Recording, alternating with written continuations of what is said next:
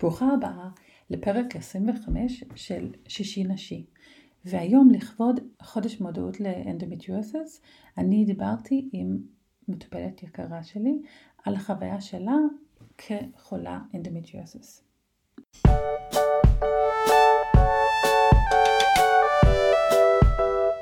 ברוכות הבאות לפודקאסט שישי נשי, המקום לכל מה שקשור לנשים ונשיות. אני כל כך שמחה שאת מצטרפת אליי במסע שלי לעודד שיח פתוח בכל מה שקשור לפוריות, הריון, מחזור ועוד. שמי ענת גרין, אני מטפלת הוליסטית בתחום בריאת האישה. הקליניקה שלי במודיעין, אבל אני גם תומכת בנשים דרך האינטרנט במסע שלהם סביב הווסת, פוריות והריון. אוקיי, okay, אז קודם כל, לפני שאנחנו נדבר אה, פרק שלם עם אה, מישהי שאובחנה כחולה אנדומטריוסס או עם חשד של אנדומטריוסס, אז קודם כל אנחנו רוצים להבין מה זה בכלל. אז אני מקריאה מדף הוויקיפדיה של אה, על אנדומטריוסס, כדי לתת לך רקע על המחלה. אז אנדומטריוסס היא מחלה גניקולוגית כרונית, דלקתית, הנגרמת כאשר יש תאים דמויי רירית הרחם, שזה נקרא האנדומטריום, מחוץ לרחם, באזורים שונים בגוף, בעיקר באזור האגן. המחלה פוגעת בכ-10% מהנשים בגיל הפריון. המחלה גורמת לרוב לכאבי אגן וגב קשים, אשר מחמירים במהלך הביוץ או הווסת. כאבים ביחסי מין, בעיות עיכול, קשי פריון ועוד, ופוגעת באופן משמעותי באיכות החיים של החולות בה.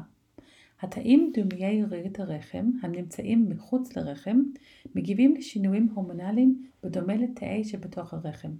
כאשר יש דימום משכבת האנדומטריום שברחם, ייתכן גם דימום מרקמת האנדומטריום שמחוץ לרחם, וכן ייתכנו תהליכים דלקתיים שונים. לדם המופרש מהתאים שמחוץ לרחם אין דרך להיפלט מהגוף, והצטרבותו גורמת בסופו של דבר להדבקיות בין הרקמה המדממת שאינה במקומה לבין איברים סמוכים. לנגיעים ולרקמת צלקתיות בחלל האגן, למוקדים דלקתיים שעלולים לחדור לאיברים, ולציסטות אה, שוקולד, ככה זה נקרא. המחלה קשה ביותר לאבחון, ורופאים רבים אינם בקיאים בה מספיק, ומתח כך האיחור הממוצע באבחון המחלה ברחבי העולם עומד על כ-12 שנים. אבחון מוחלט ודאי של המחלה יכול להיערך רק באמצעות ניתוח לפרוסקופיה אה, ובדיקה הסתולגות של אה, הרקמות שהוסרו. עם זאת, רופאים מומחים אשר הוכשרו בטיפול המחלה באופן מעמיק יכולים להגיע לאבחון מהימן יחסית באמצעות בדיקת גנולוגית ובאולטרסאונד אגן. אני הזמנתי מטופלת יקרה שלי, שהיא סטודנטית בת 23, לשיחה היום, אמ, לכבוד חודש מודעות לאנדומטריוסס, כי היא אה, קיבלה את האבחון הזה שיש לה והיא מטופלת אצלי בערך שנה, קצת יותר משנה אני חושבת, ועברנו ממש דרך. היא אמרה לי כמה דברים חשובים אה, בטיפולים. אמ, בגדול, גם סביב הנושא של הארוויגו, הטיפול אה, בעיסוי בטן שאני עושה, והיה לי חשוב אה, לשמוע את אה, מה, ש... מה שיש לה להגיד ולשתף את זה עם אחרות שאולי הן במצב דומה ומתלבטות האם עיסוי בטן מתאים, כדאי ויכול לעזור. אז קודם כל תודה רבה שאת מצטרפת אליי. בשמחה ממש. יופי. אז אולי את רוצה לספר איך אה, קיבלת את האבחון הזה, מתי? אה? אמ, אז אני בגדול מסתובבת עם כאבים כבר מאז שהייתי בת 12, עם כאבים בווסתות ובעוד במערכת העיכול. אמ, ואת האבחון הרשמי קיבלתי רק לפני שלושה ארבעה חודשים, את החשד לאנדומטריוזיס קיבלתי כבר לפני ארבע שנים, כשהייתי בת 18 בצבא. אמ, בגדול היו לי וסתות מאוד קרובות, היו לי בעיות במערכת העיכול, ובגלל שההבחנה הסופית נעשית בדרך כלל או בניתוח או באולטרסאונד, אז ניתוח לא יכלו לעשות לי, ואולטרסאונד, מי שעשה לי לא היה מספיק מקצועי כדי לראות באמת איפה ההידבקויות ומה קורה, ולכן קיבלתי חשד לאנדומטריוזיס, אבל אדנומיוזיס יש לי אבחון כבר מלפני ארבע שנים, כי אותו ראו בוודאות באולטרסאונד. אוקיי, ואולי את רוצה לספר, כאילו, הווסת הגיעה, מה בדיוק חווית בזמן הווסת? אז הווסת הראשונה שלי אמ, הגיעה כשהייתי בת 13, אני ממש התרגשתי, כמו כל ילדה שמקבלת אה, וסת פעם ראשונה. אמ, ואז ההתרגשות התחלפה באוי, למה, למה זה כל כך לא נעים? אמ, היו לי כאבים מאוד חזקים, לאט לאט הווסתות הלכו והחריפו, והייתי מגיעה לטרם עם הקאות, שלשולים כל הזמן, אני מקווה שזה בסדר להגיד בפודקאסט. כן, כן, בטח. ובחילות, כאבים גם מחוץ לווסתות אחרי כמה זמן, שלשולים כל הזמן, פשוט המצב הלך והחריף במשך שנים, עד שבגיל 17 כבר הייתי מפסידה בית ספר כל הזמן, הייתי מפסידה בית ספר כן בווסת, לא בווסת, אמ, זה השתלט לי לגמרי על כל החיים ולא, ולא הצלחתי לתפקד בכלל. אוקיי, mm, אוקיי. אז את אמרת משהו מאוד מעניין, כאילו חשוב פה, וזה שהכאב לא, לא היה רק בזמן הווסת, לא רק בזמן הדימום, גם במהלך החודש. וזה היה קשור לביוץ או בלי שום קשר? אז אני לא יודעת אם זה היה קשור לביוץ, אבל יש הרבה חולות אנדומטריוזיס שחוות כאבים במהלך החודש, גם בלי קשר כביכול למעגל הזה של המחזור. זאת אומרת, לא סביב ביוץ או וסת, אלא פשוט כי יש הידבקויות במערכת העיכול לדוגמה, או כי כבר כל האגן מלא בהידבקויות ואז זה פשוט כואב כל הזמן. אמ, כן, וזה גם מאוד חשוב מה שאת אומרת, כי מש, כאילו טיפלתי בנשים, ש... כל מיני נשים עם אנדומטריוזיס, ואצל כל אחד זה קצת שונה. בגלל שהמוקדים האלה של האנדומטריוזיס הם נמצאים במקומות אה, שונות. אז יש כאלה שזה יותר סביב השחלות נגיד, אז בזמן הביוץ זה יותר מפריע כי שם אה, גודלים את הזקיקים ויש יותר זרימת דם לשחלה עם הזקיק הדומיננטי וכולי, אז יכול להיות שזאת הסיבה שהיא חווה אמ, יותר סימפטומים. וכמו שאת אומרת, מישהי שיש לה התבדקויות אה, קשורות אה, למערכת העיכול, נגיד על הרקטום, אה, אז יכול להיות שיש לה כאבים בזמן יציאות, או בכלל פעולה של המעיים, זה יותר מפריע. אמ, וגם יש, יש נשים שעבורות לפוסקופיה, שזה ניתוח לזיהוי ואבחון כאבים באזור הבטן והאגן. הם לא תמיד רואים סיבה לכאב. אמ, מה שאני שמעת, אין אה, באמת קשר בין, אה, לא תמיד יש קשר בין מה שהם רואים בניתוח, בניתוח וכמה מוקדים יש וציצות וכולי, לרמת הכאב של האישה. אז איך התייחסו אלייך אה, עם כל השנים האלה שאת סבלת בכאבים האלה, מה, איך, מה שמעת מהסביבה או מרופאים או מטפלים על הכאב? אז כשהייתי ממש קטנה, כשרק התחילו כל הדברים האלה, הרופא שלי היה בטוח שאני סתם ממציאה את כל הדברים ושאין לי שום בעיות, אני רק לא רוצה לאכול כי אני לא רוצה להשמין ולכן אני ממציאה כל מיני כאבים שלא קיימים. ווסתות, אה, לכל המשפחה שלי היו וסתות כאלה קשות ולכן אמרו לי שפשוט ככה זה ואין כל כך מה לעשות עם זה. אה, כשגדלתי קצת והבינו שאני לא סתם לא רוצה לא לאכול, העבירו אותי לגסטרו קצת יותר טוב ונתנו לי את הטייטל של מי רגיש אה, ולא התייחסו כל כך לווסת. אבל בשלב מסוים הווסתות פשוט נפסקו ולכן אה, אני עברתי להיות מטופלת אצל רופאה שמתמחה ב, אה, במתבגרים והיא הראשונה שהעלתה בכלל את החשד לאנדומטריוזיס. Mm. עד אז זה לא משהו שהכרתי או עלה וכששמעתי מה זה אמרתי לא, אין, אין מצב שזאת אני, זה נשמע מחלה מזעזעת. לי יש רק מעי רגיש, הכל בסדר אה, והפסקנו להגיע אליה. רק כשהייתי בת 19 והלכתי כבר לעוד כמה רופאים כי דברים לא, לא נעלמים אם אתה מחליט שאין לך אותם. אז נתנו לי את ההבחנה של האדנומיוזיס בוודאות עם חשד לאנדומטריוזיס, ואז את האנדומטריוזיס קיבלתי בינואר האחרון. אוקיי. אמ, כן, אז הרבה פעמים הרגישות והתופעות האלה של מערכת עיכול הולכות יחד עם האנדומטריוזיס. אני יכולה להסביר מהכיוון שלי, שבטיפול של העיסוי בטן ובשיטת הרוויגו אנחנו מדברים הרבה על הזרימה. אמ, לאזור של האגן.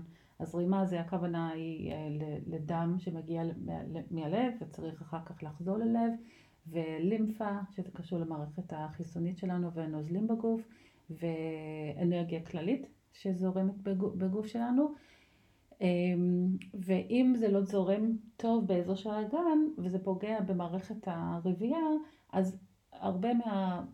האיברים של מערכת העיכול הם סמוכים למערכת הרבייה. אז זה הגיוני, אם יש איברים שלא מקבלים אמ, אה, זרימה טובה של, של דם ולימף ואנרגיה, אז גם השכנים שלהם, כאילו, גם לא מקבלים את מה שהם צריכים, אז זה הגיוני. וזה מה שאני רואה בקליניקה, שהרבה נשים שמגיעות, לא משנה אם זה חשד אה, לאנדומטריוזיס, או בעיות בפוריות, או סתם כאבי וסת שהם לא אנדומטריוזיס, אני חושבת שאולי 80 אחוז או יותר יש גם בעיות אה, באיזושהי רמה במערכת העיכול. אז אה, לא סתם שכאילו את חווית גם וגם. אז, וגם זה מאוד מאפיין את המחלה, שזה לוקח המון המון זמן לקבל הבחנה. את אומרת שאת היית אצל הרבה רופאים עד שמישהו עלה את החשד אה, לאנדומטריוזיס. אמ, אוקיי, אז אמ, זה עזר לך אמ, באיזשהו שלב שאת כאילו אולי יודעת עם מה את מתמודדת, שהם אמרו לך יש חשד לאנדומטריוזיס? זה עזר לי בעיקר כדי להסביר לעצמי למה אני מרגישה כל כך רע ולמה דברים לא מסתדרים, זאת אומרת למה עדיין כואבת לי הבטן, למה כל כך כואב לי במחזורים, שזה לא סתם, וזה עוזר גם ברגע שיהיה קו טיפולי שיהיה ייעודי לחולות אנדומטריוזיס חוץ מאורליסה וויזבל שהם פשוט סוג של גלולות. אמ, כי כרגע לצערנו אין כל כך אמ, קו טיפולי ייעודי לחולות חוץ מטיפולים משלימים למיניהם. אמ, אז כרגע זה בעיקר הכרה, במיוחד עכשיו כשהוכרנו כחולות כרוניות בביטוח לאומי, שזה ממש מגניב, אבל כן, וזה נותן לך קהילה ממש מדהימה ותומכת שנמצאת שם תמיד כדי לעזור לך. אוקיי, אז זה עוזר ברמה הזאת שאת יודעת לפחות, יש שם. יש שם, בדיוק. כן, לפעמים זה כן עוזר שיש שם, ואז את יכולה להתחבר עם עוד אה, נשים שקיבלו את ההבחנה. אה, ובאמת יש בארץ אה, קהילה של חולי אנדומטריוסס מאוד פעילה. את השינוי הזה בביטוח לאומי שהם עשו לא מזמן, זה רק לכבוד כל העבודה של העמותה. כן, הקהילה שלנו מטורפת, היא מדהימה והיא מפיצה המון מידע על רופאים ועל שיטות טיפול חדשות ומלא מחקרים שהן עושות ומלא הפצת מודעות וכל הפרויקטים של אחות גדולה ואחות קטנה, זה... הקהילה שלנו באמת מושלמת, אני לא, לא יכולתי לדמיין קהילה יותר טובה להשתייך אליה אם אני חייבת להיות עם המחלה הזאת.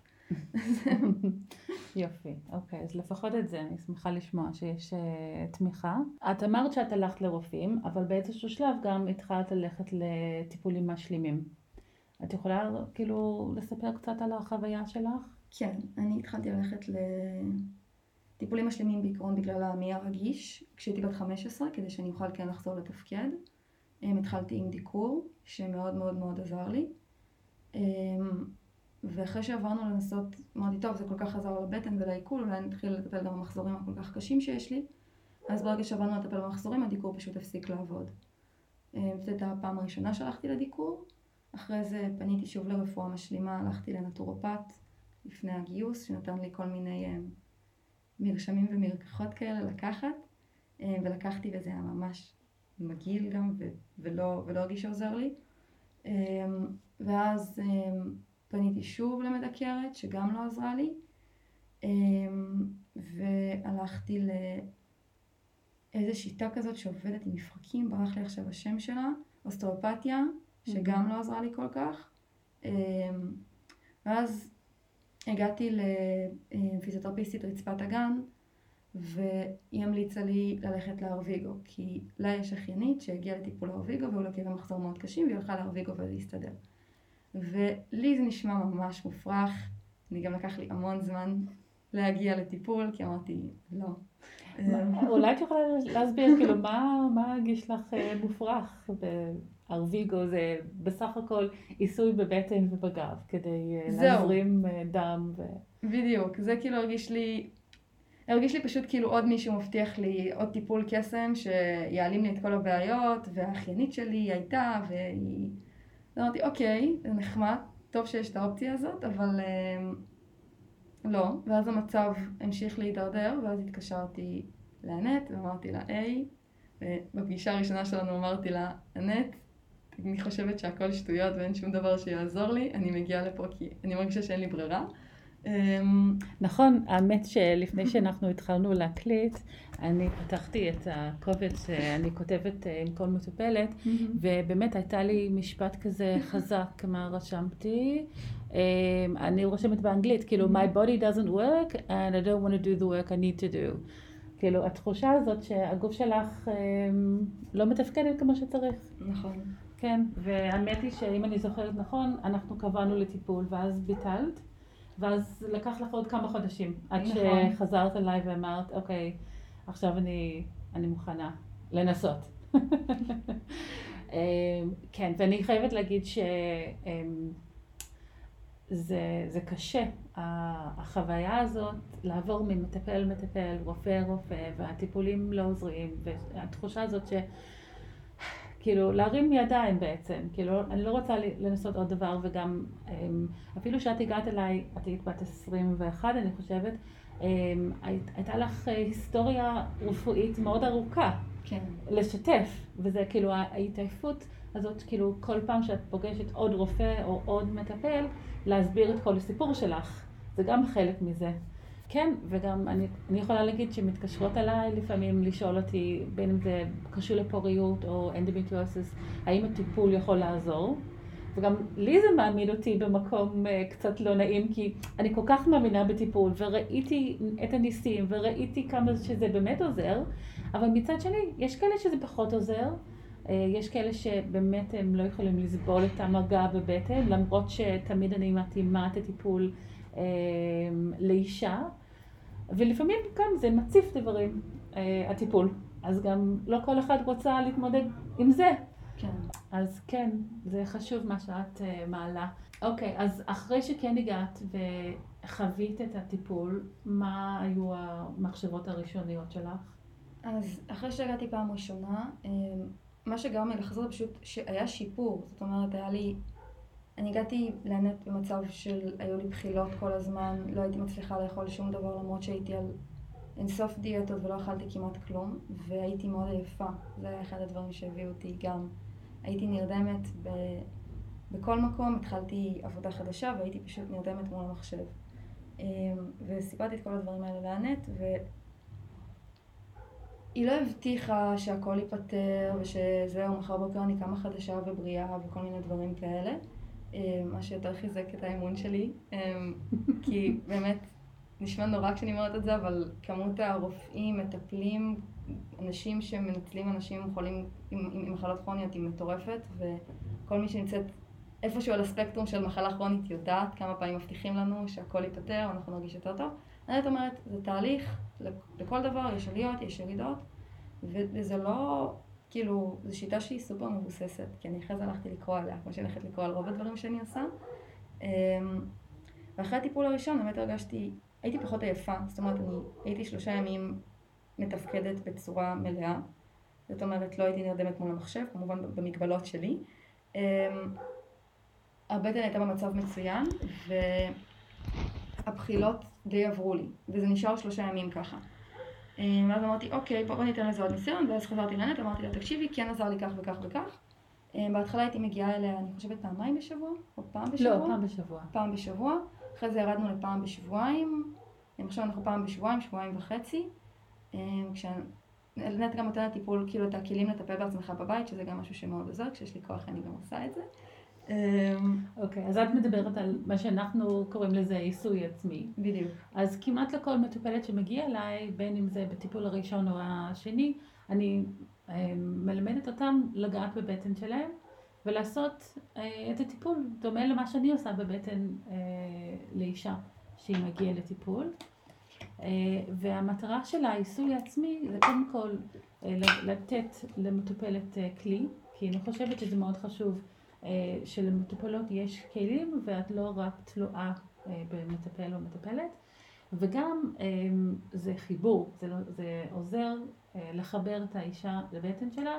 בבטן אנחנו אוספים כל החוויות שלנו, כל הזיכרונות שלנו, כל הדברים כאילו נמצאים שם, ואנחנו צריכים כלי לחבר ואולי גם בסוף היום לשחרר חוויות מאותו יום וגם להזרים דם, זה משלים את הטיפול בעצם. ואני רואה כאילו מטופלות שחוזרות וכן מספרות לי שהן עושות את זה ומתמידות, ותמיד יש עליות וירידות גם בהתמדה לעיסוי עצמי, אני יודעת על עצמי, אמ, ש, שבאמת יש אה, שיפור אה, יותר. אז אה, כן, זה חשוב. אולי את רוצה לדבר גם על הצד הרגשי, אמ, דברים שעלו כאילו בגדול, או איך זה השפיע על העולם הרגשי שלך? אמ, אז בגדול, מה שלי מאוד עזר בארוויגו זה קודם כל זה שהוא שיפר את המצב הפיזי שלי, ואז אני הרגשתי פשוט פחות, פחות שבורה כל הזמן, כי כשאתה מרגיש רע כל הזמן, כמו שכולנו יודעות, אז המצב הנפשי שלך לא משהו, ואתה מתמוטט הרבה יותר בקלות מדברים, ואתה כל הזמן, אתה יודע שכל פעם שאתה תתעצבן או משהו כזה, אז הכל יגיע למערכת העיכול ולגוף, והגוף עוד יותר ייחלש. ומה שלי מאוד עזר בטיפול, חוץ מזה שאני משתפת את האמת באמת בכל דבר שעובר עליי, אמ, זה שהגוף מאוד מחובר לנפש, ואם אני לדוגמה מגיעה אליה אחרי שחוויתי איזושהי חוויה לא נעימה, אז כאילו היא מרגישה בגוף שחוויתי חוויה לא נעימה. זאת אומרת, אמ, היה לי ריב עם חבר קרוב, אז היא אומרת לי, אני אפילו לא, לא מספרת לה, היא מתחילה טיפול, היא אומרת, קרה לך משהו לא טוב השבוע. אמ, וזה ממש מגניב בעיניי, כאילו, הקשר המטורף הזה בין הגוף לנפש, זה לא משהו שחשבתי שיכול להיות כל כך חזק, למרות שאני מטופלת כבר שנים אצל המון המון אנשי מקצוע. כן, כן, ואני חושבת שגם הטיפול כאילו בתור מטפלת ארוויגו גם זה חיזק את האמונה שלי והקשר בין הגוף והנפש כי אני פשוט מרגישה את זה בגוף של המטופלת ואז זה מין פתח לשיחה, לשחרר את זה ולפעמים אנחנו מצליחות לשחרר את זה על ידי שיחה ויחד עם המגע זה כאילו עוזר לגוף לשחרר את החוויות האלו ואני בתור מטפלת מאוד מאמינה אה, שאנחנו כל הזמן צריכים אה, לעבוד על הדברים האלה, כי כל אחד מאיתנו, אנחנו עוברים דברים בחיים שלנו. אנחנו נגיד בשנה האחרונה עם כל הקורונה, כולנו עברנו דברים גדולים וכל מיני טלטלות, אבל אם אנחנו אפילו, אפילו נשים את זה בצד, כל הזמן יש לנו, בכל היחסים שלנו, בין אם זה עם ההורים או חבר או חברים, תמיד יש את הריבים וה... אי נעימות, אי אפשר למנוע את זה, אבל אנחנו צריכים כלים להתמודד עם זה, ואנחנו לא רוצים מצב שאנחנו כל הזמן פשוט אה, מצטבר עוד ועוד ועוד דברים בבטן.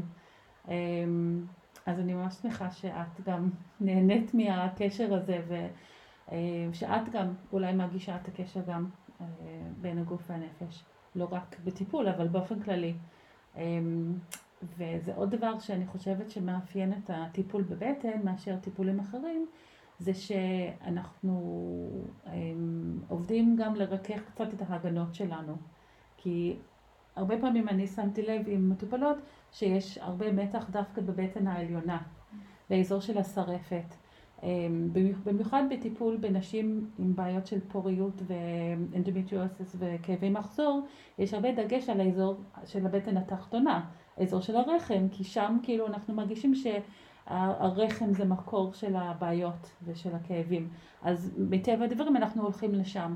אבל האמת שהאזור של השרפת והבטן העליונה, הרבה פעמים שם נמצא הקיבוץ, ושם אנחנו צריכים לעשות המון עבודה. וזה עוד סיבה למה הטיפול עצמי והלמידה של הטיפול עצמי היא כל כך חשוב, כי אם אנחנו עושים את זה קצת, כאילו כמה דקות כל יום, זה פשוט משפר את כל החיים שלנו, כי פתאום אנחנו יכולים לישון, אה, לא לישון, סליחה, אה, אה, לנשום יותר טוב. וברגע שהגוף שלנו מקבל יותר חמצן, אז יש לנו יותר אנרגיה, כמו שאת תיארת אחרי טיפול. כאילו, למה את הגשת יותר אנרגיה אחרי טיפול? אני מניחה שהזרימת דם בכל הגוף שלך הייתה יותר טובה. וכל התאים בגוף שלך קיבלו יותר חמצן. אז זה הגיוני. פתאום המערכת הגול מתחילה לעבוד יותר טוב, אמ, והגוף שלך מקבל את, ה... את המרכיבים של האוכל אמ, בצורה יותר טובה. אמ, אוקיי, בסדר. יש לך עוד משהו שאת רוצה להגיד? אם מישהי, נגיד היום, היא יושבת בבית, היא מקשיבה לפרק הזה, והיא אומרת, טוב, אני מאוד מזדהה עם כל הדברים שאת מתארת, אבל אני ממש מפחדת אה, לנסות משהו חדש, או אה, במיוחד טיפול בבטן, בגלל שיש לי כל כך הרבה כאבים באזור של האגן. מה, מה היית אומרת לה? אז הייתי אומרת שאני ממש מבינה, ואנחנו גם רגילות שכשנוגעים לנו בבטן זה כואב וזה לא נעים, ויש בזה משהו גם נורא מפחיד, וזה להיות נורא חשוף על שולחן של מישהו אחר, וזה מעורר אצל חלק מהאנשים המון אסוציאציות שהן לא נעימות, אבל בעיניי זה פשוט שווה לתת לזה צ'אנס, כי אנחנו עברנו... אני מכירה מספיק בנות, גם אני, שבאמת אני הייתי הבן אדם הכי מיואש בעולם, שחשבתי ששום דבר כבר לא יעזור, ואני על גלולות כבר שנים, ואני על כל הטיפולים, משככי כאבים כל הזמן, ואני ממש שמחה שהייתי מוכנה לתת צ'אנס לעוד טיפול, למרות שזה קשה ממש, והגעתי בלי כוחות.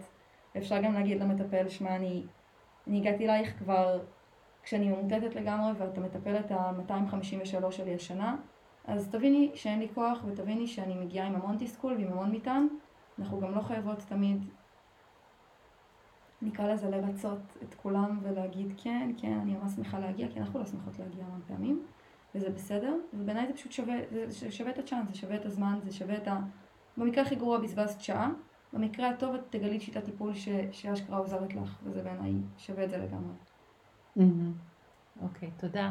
אני רוצה גם להוסיף עוד משהו, שזה פשוט אה, אחת מהאמונות שלי, זה שלפעמים זה לא קשור לשיטת טיפול, אלא החיבור עם המטפל או המטפלת.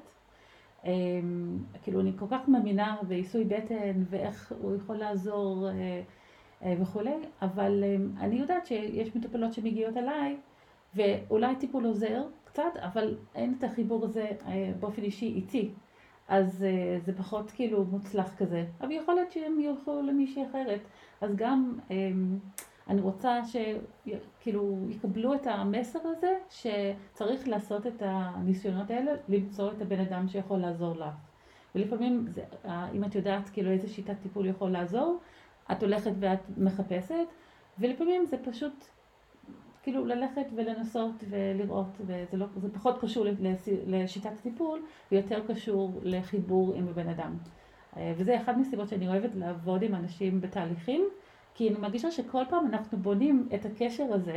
וכשאת מגיעה אליי, אחרי שאנחנו עבדנו ביחד המון זמן, קודם כל יש, יש לך אמון בי, ואז את נותנת לי כאילו להציע דברים, שאולי מישהו שאת פחות מכירה, פחות היית בטוחה לזה, נכון. שאני כל כך מבינה את זה גם על עצמי. אמ, וגם בגלל שאני מכירה אותך, זה לא כאילו שכל פעם אנחנו צריכים להתחיל מאפס.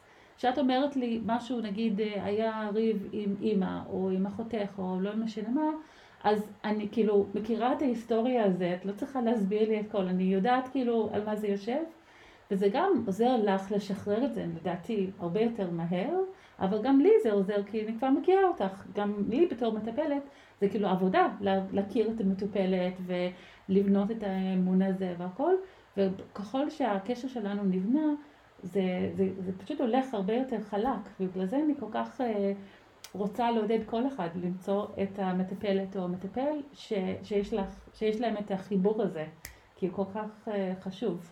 אני פשוט מודה שיש לי מישהי בחיים שלי אה, שממלאה את התפקיד הזה, וזה כל כך חשוב לי. אוקיי, okay, אז תודה, תודה רבה. העלית פה המון המון נושאים חשובים. ואני מאחלת לך אה, רק טוב אה, ושאת תקבלי, אה, תמשיכי לקבל את מה שאת צריכה מטיפול. תודה רבה רבה. יופי. תודה רבה שהצטרפת אליי היום. יש לי שתי בקשות קטנות. אשמח אם תלחצי על הכפתור subscribe כדי לקבל כל פרק חדש של שישי נשי שיוצא, ותשלחי את הפרק לחברה או קרובת משפחה שיכולה ליהנות מזה. תודה רבה ואני מקווה שתצטרפי אליי בפרק הבא של שישי נשי.